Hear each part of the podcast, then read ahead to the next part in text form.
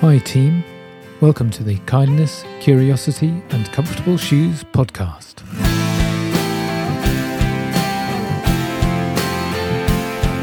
My name is James McFetrich, and this is an ongoing toolkit for all healthcare staff.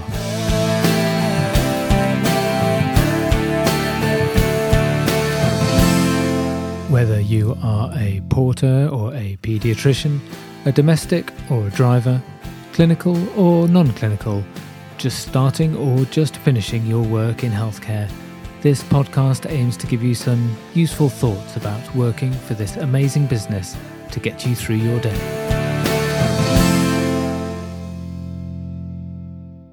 As Noddy Holder once famously said, it's Christmas.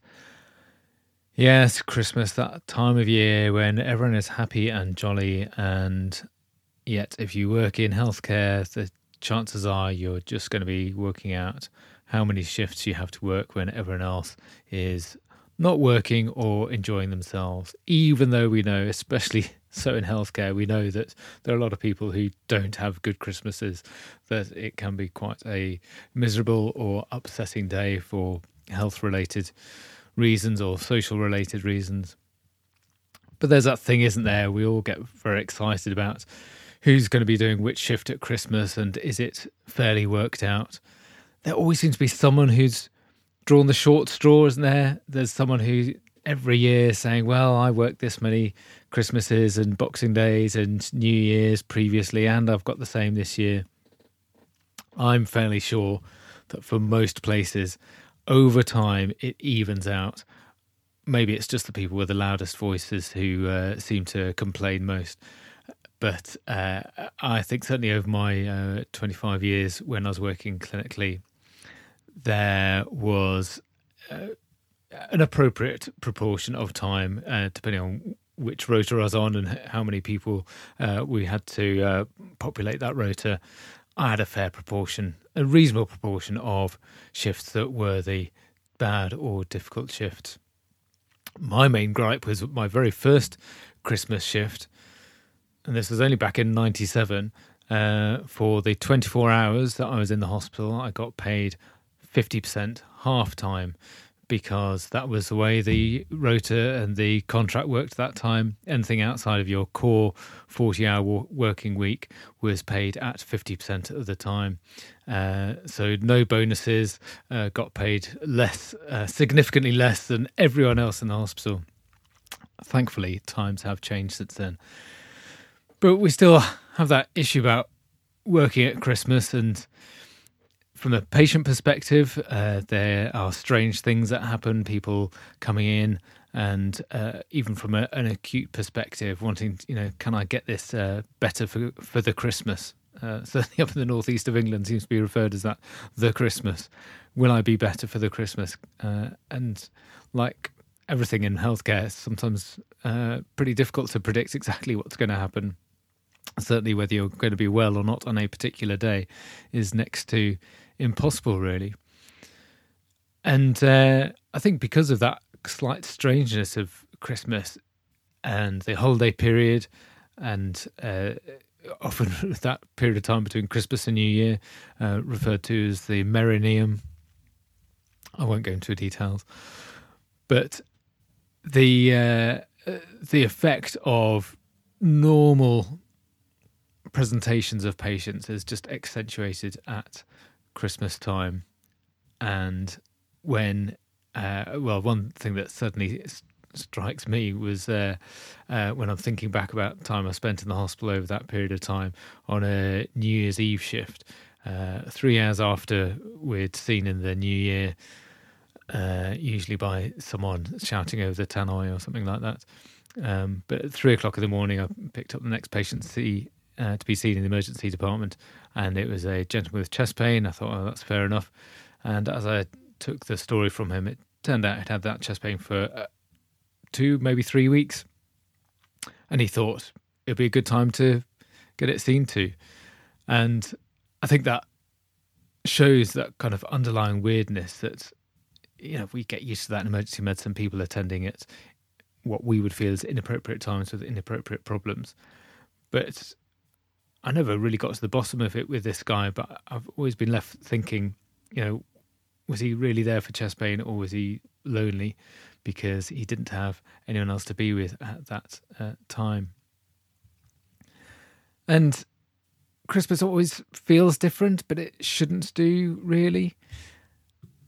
Again, perhaps it's the strange things that we do that, uh, again, thinking back to that very first Christmas uh, that I worked and absolutely cringing at doing a ward round with a consultant who was offering a, a present from uh, Santa's sack to uh, to this patient who was elderly with delirium, pretty confused anyway, and and thinking of uh, that patient in their delirious state being offered a present by someone he didn't know, who didn't even look like Father Christmas, or maybe if he did, that would be even more confusing. It's just all a bit strange, and there's that weirdness of trying to keep up the jolly festive atmosphere, but clearly for the majority of people in a healthcare setting, it's miserable. They are ill, unwell. They may have just been given some pretty devastating news about their health or the health of uh, their loved ones.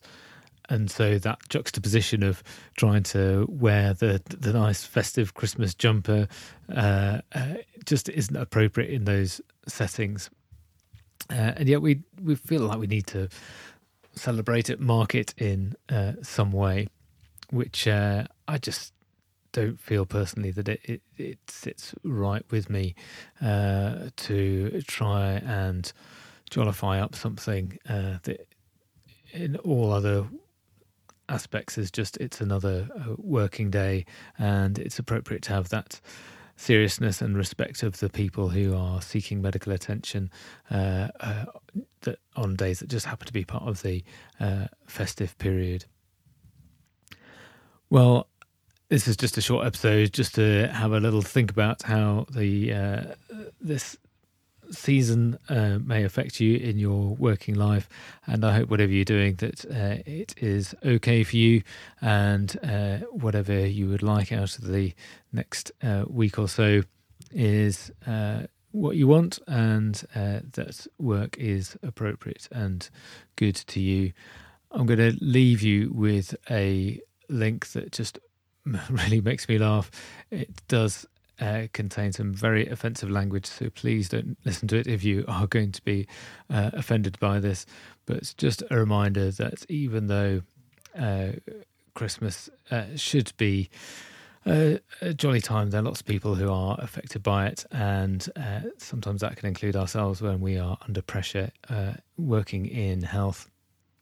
And again, keeping in line with the themes of the podcast, please remember to be uh, kind to people. And remember, there may be people who Christmas means absolutely nothing because they don't uh, celebrate it at all. So please be kind to people.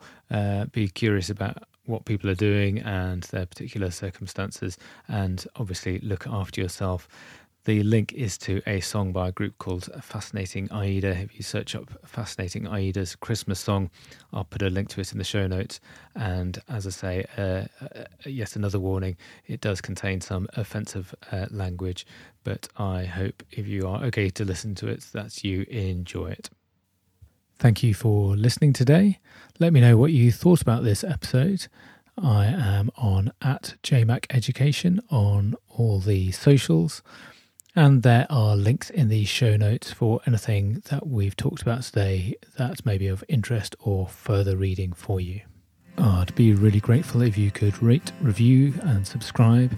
And most importantly, if you found this helpful, please tell your colleagues about this podcast. So please take care of yourselves out there. You are doing a great job. And remember, be kind, be curious, and don't forget your comfortable shoes.